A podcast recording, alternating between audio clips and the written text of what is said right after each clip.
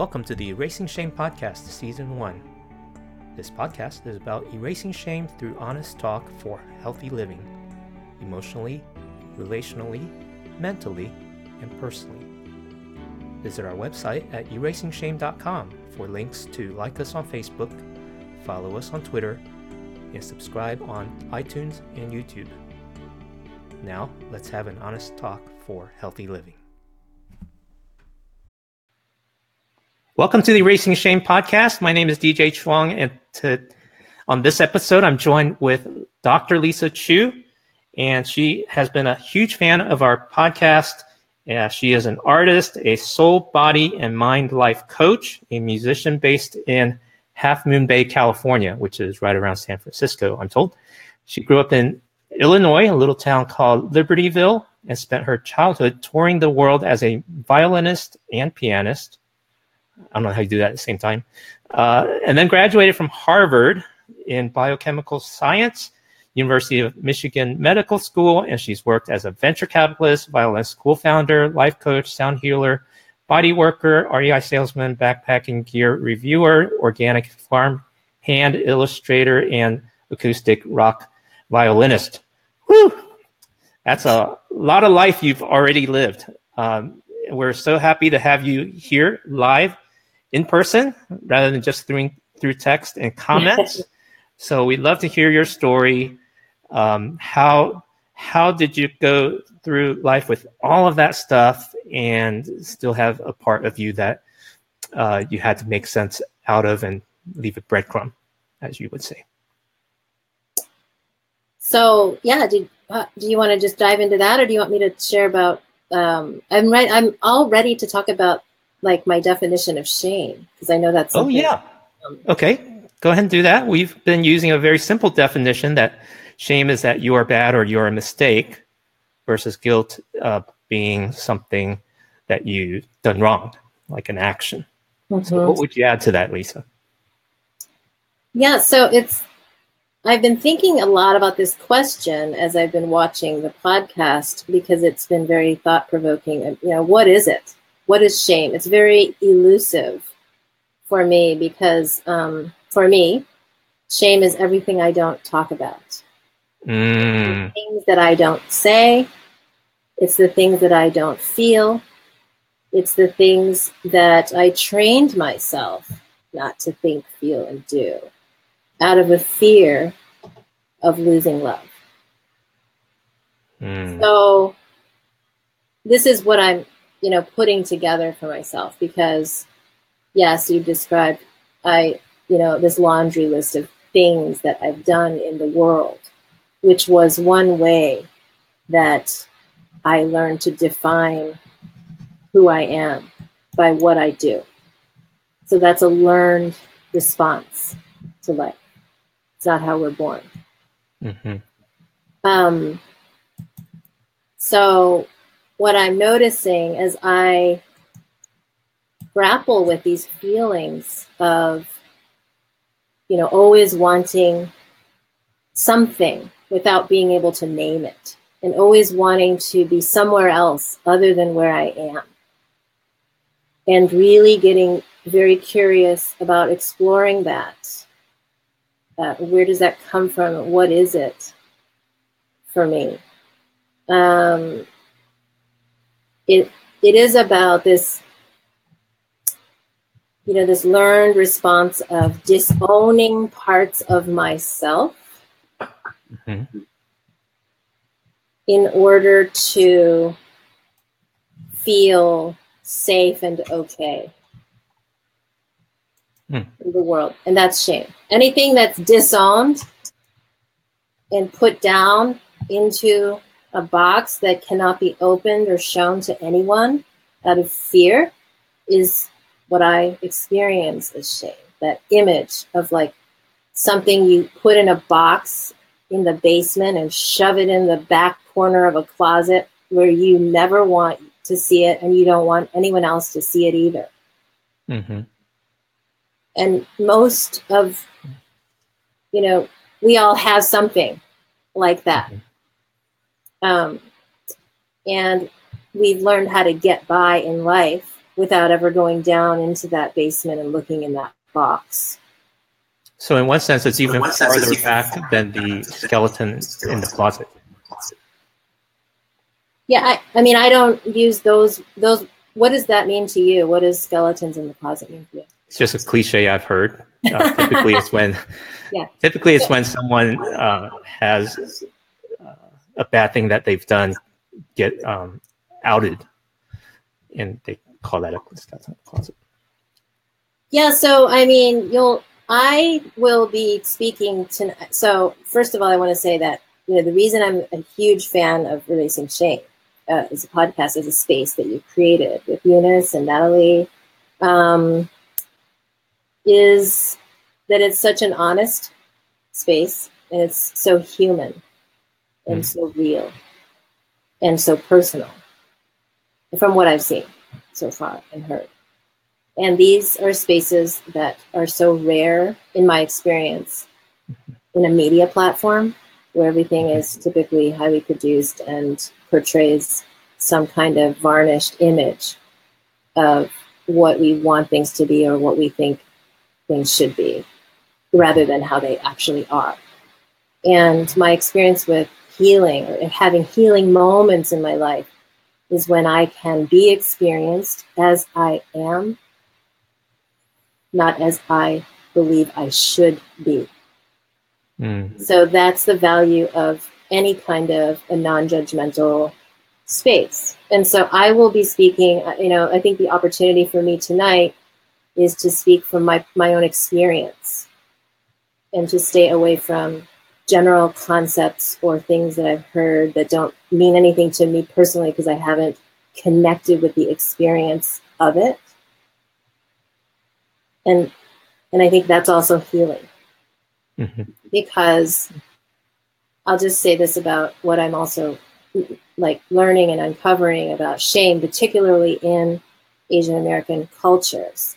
So, I mean, this mm-hmm. is like really fascinating to me. Like, why do we have this as something that we just assume is part of what we, part of our value system is shame in a way mm. that we mm. kind of have to feel it or we're not good mm-hmm. enough.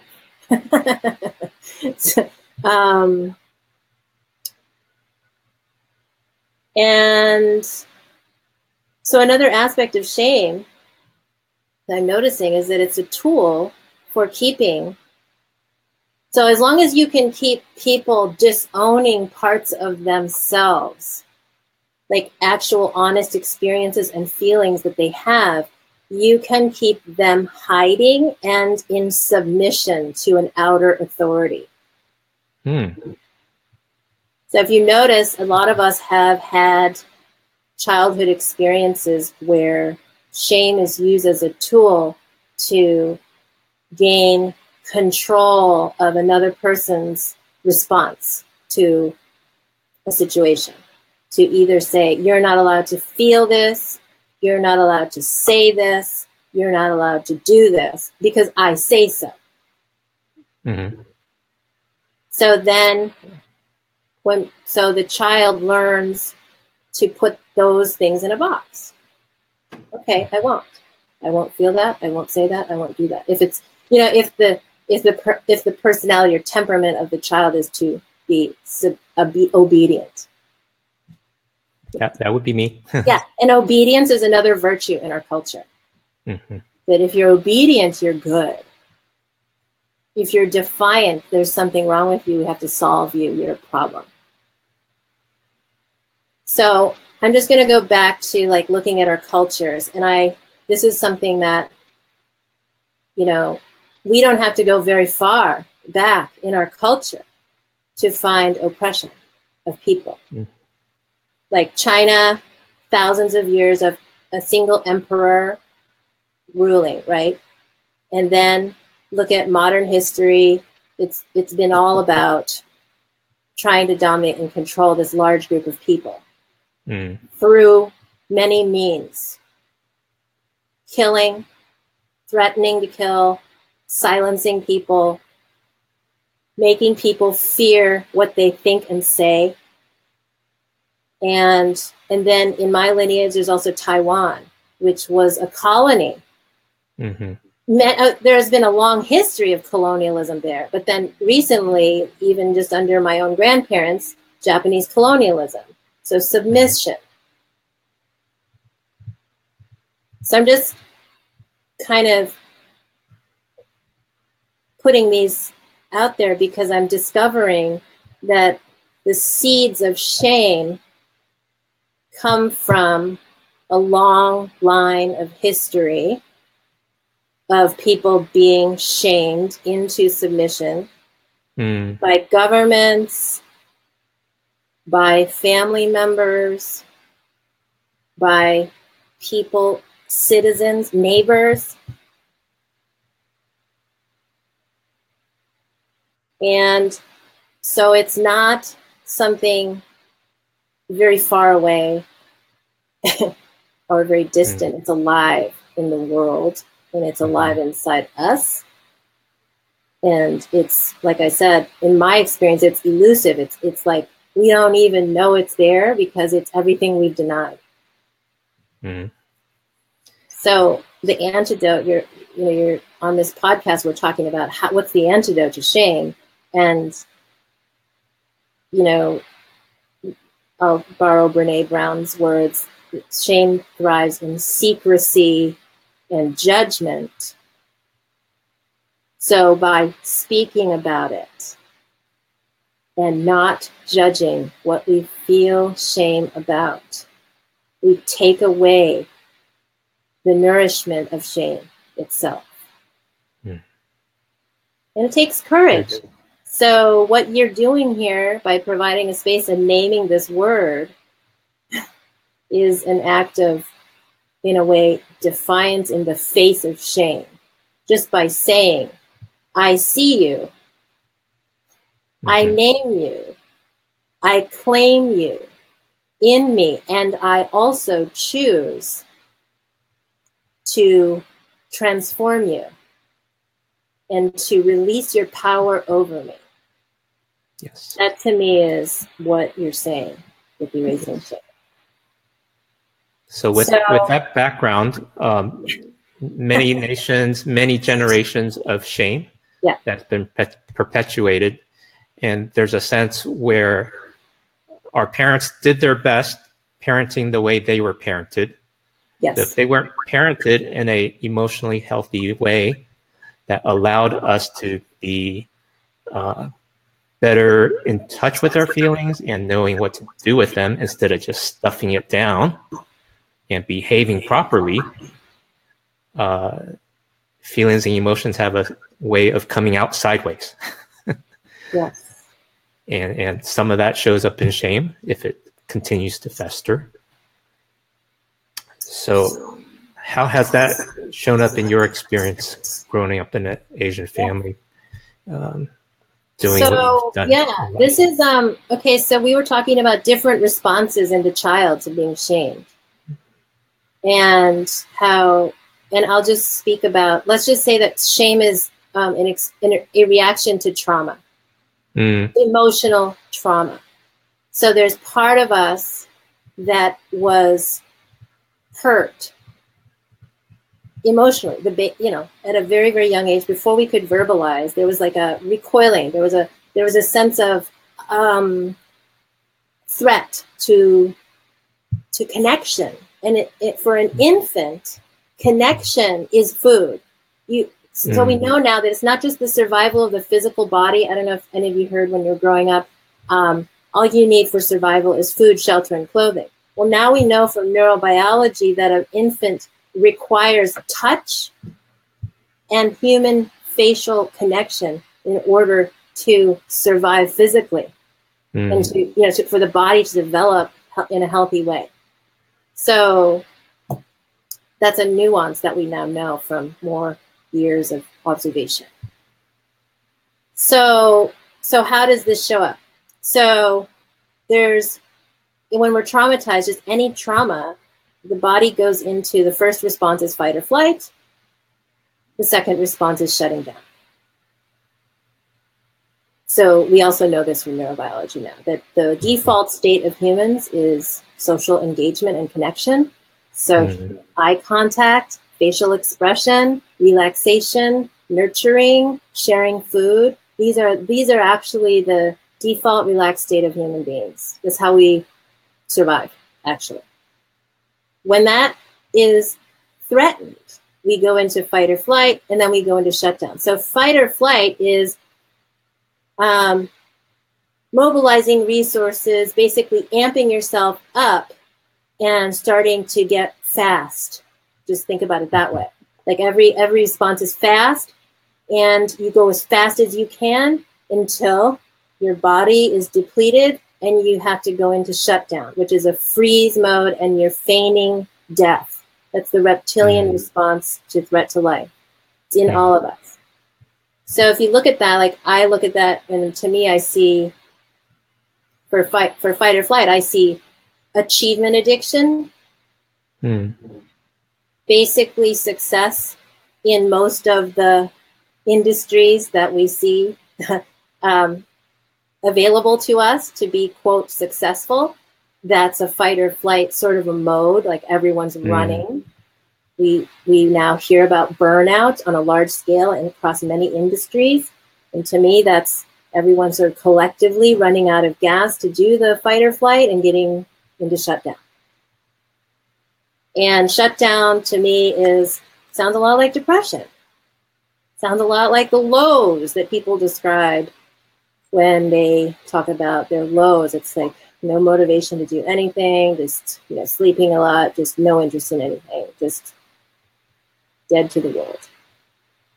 So basically, my mm-hmm. response, you look at my life, my response to the emotional traumas of growing up in a house where there was not only a lot of relational discord between my parents, but also raging, unpredictable mm. raging.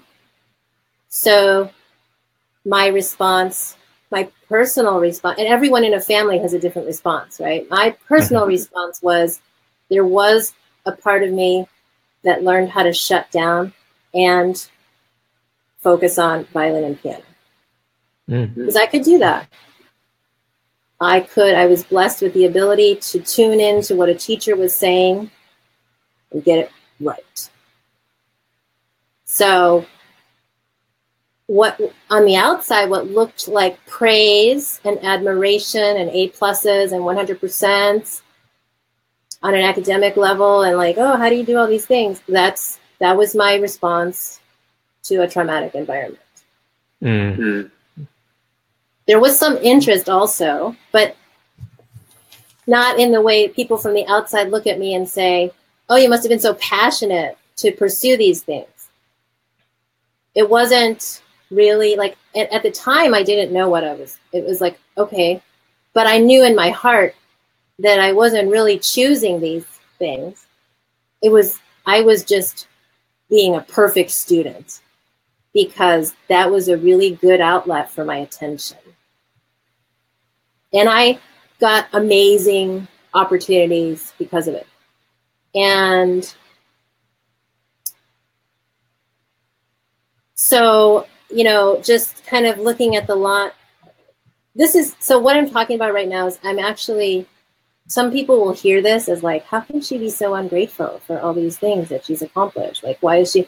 So I just want to note that if that is a thought that's going through people's heads that yes, that's that's a, another layer of the shame that keeps us from the truth of our own experience. So right now in my life, I'm going through this process of reclaiming my gifts, my strengths, and my true power, which is how I feel. Hmm. So, so, if I'm afraid, someone else could have the same uh, accomplishment and behavior on the outside, but what goes on inside, inside is totally different. Yeah. So we don't know. I mean, that's another thing. Like that's that's the problem with only interacting with images of people. That we So we project, when we see an image of someone, we project our own story onto that person that usually matches either an uncovered story of shame about ourselves, like, oh gosh, she's so much better than me, or some kind of a defense, um, the other, the opposite, which is like, how could she be so, how could she be such a show off? Like that kind of a thing. Mm. So we, or whatever, you know, everyone mm-hmm. has their own, but basically noticing that whatever our response is to seeing an image of a person is from our own projection. It has nothing to do with what that person's actual experience is. Mm. Wow. Now, li- like in the context of that, let's think about how some of us were raised, which is we had immigrant parents that they only saw television as their image of like what was going on in America because we were pretty I mean I don't know I we were isolated we didn't have a lot of other Chinese American families to constantly interact with we're surrounded by these people that we don't know how they live we really don't I mean we're finding out every day we think but we only see the image at school the image at work you know we're not close we're not intimate with their their experience. So we like we we look for images because we're trying to learn how to adapt to this society. So we're mm-hmm. watching television and we're seeing like the Miss America pageant. This is one for my dad. Like you can be Miss America. Hmm. You can be Connie Chung. You can be, you know, like so looking looking for examples of how you can be in the world because that's all there is. That's so hmm. but then to to be the child experiencing that sense of expectation and pressure to be somebody that gets on TV someday. because that's the only image we have of what success mm. might be. Um, there's a ton of disowning of true, you know, feeling and experience that has to be done to fit that. Like, how do I go and be all this stuff? How do I hold all of that? And then what do I have to ignore? Of my own instincts and impulses and exploration, the freedom to explore.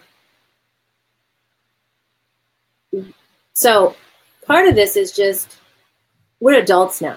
Okay, so, you know, another thought track that might be going through people's minds as they listen to me is like, she's 42 years old. Why doesn't she just get over her childhood already? Why is she still talking about it? And I'm just giving examples of my inner critic.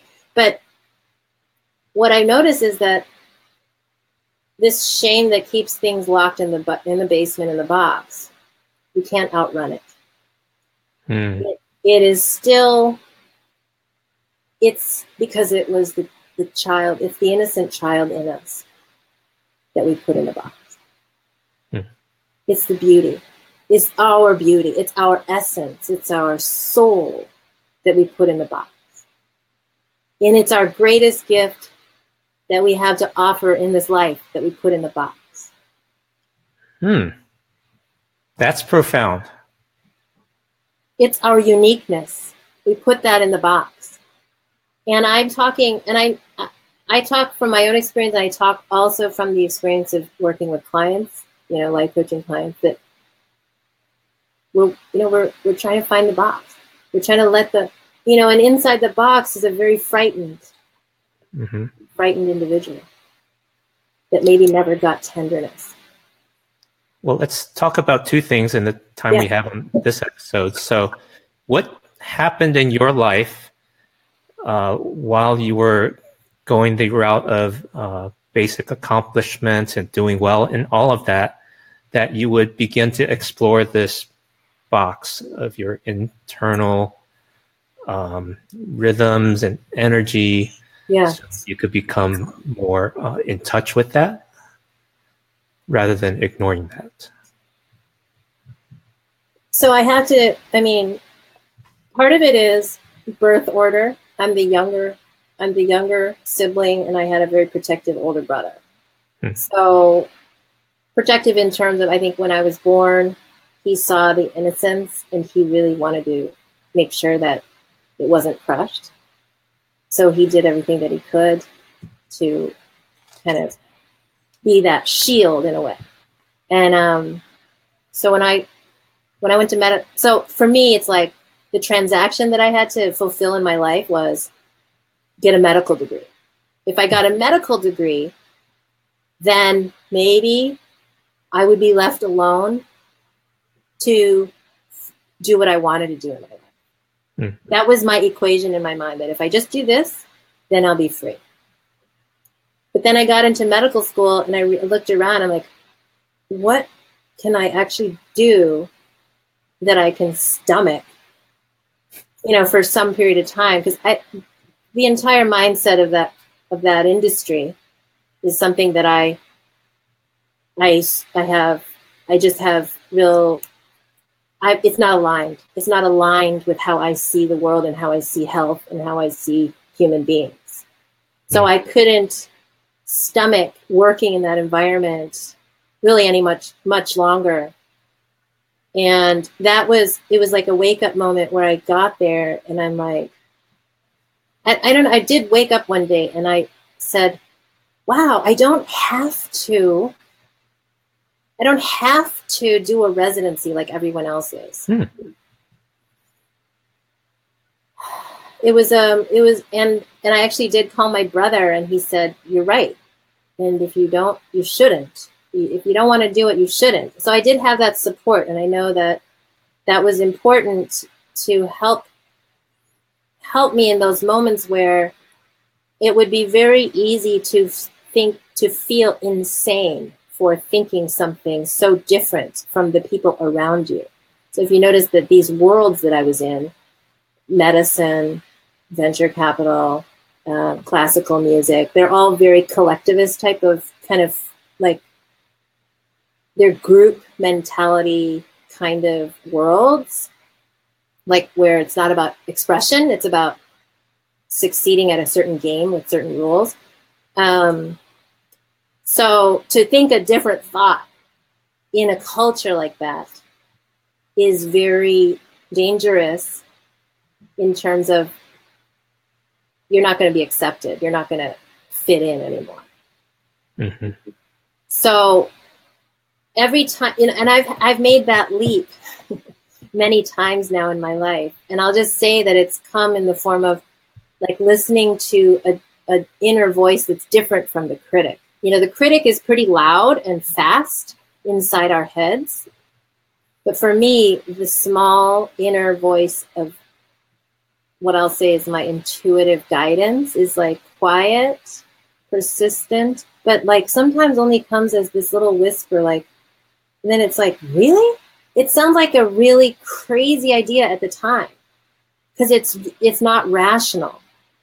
But it's like to me, it's it's somebody knocking on the door from inside that box like mm. ready to come out this is how i this is how you let me out it's like little instructions that are completely irrational so like you know it's never makes any sense financially or you know there's a lot of relationships that have to be dissolved in the process and you know new boundaries have to be set all the mm. time it's always it's but it's always so it's pointing me to my next level of growth and depth and and bravery because I have to face a fear. And every time I face a fear and sit in my fear, I'm less afraid mm. of fear.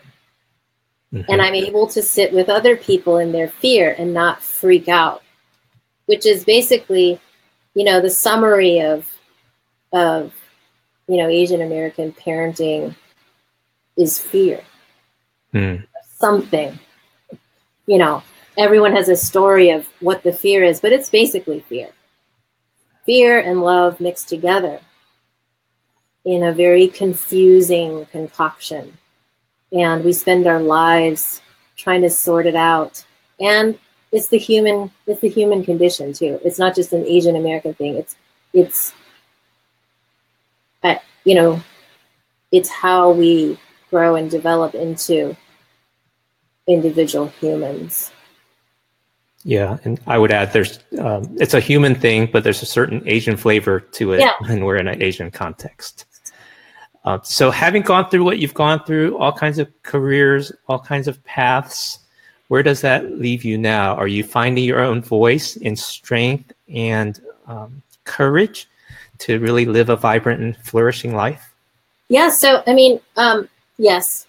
And I think if I were to summarize, you know, what's been the thread that has has pulled me, um, it's been the arts and creativity, and mm. not like the um, so not like the the top down approach of go and learn all these techniques and become this try to become this master artist that looks like the people in the museum, which is a kind of the rules based top down approach that many people think of as art.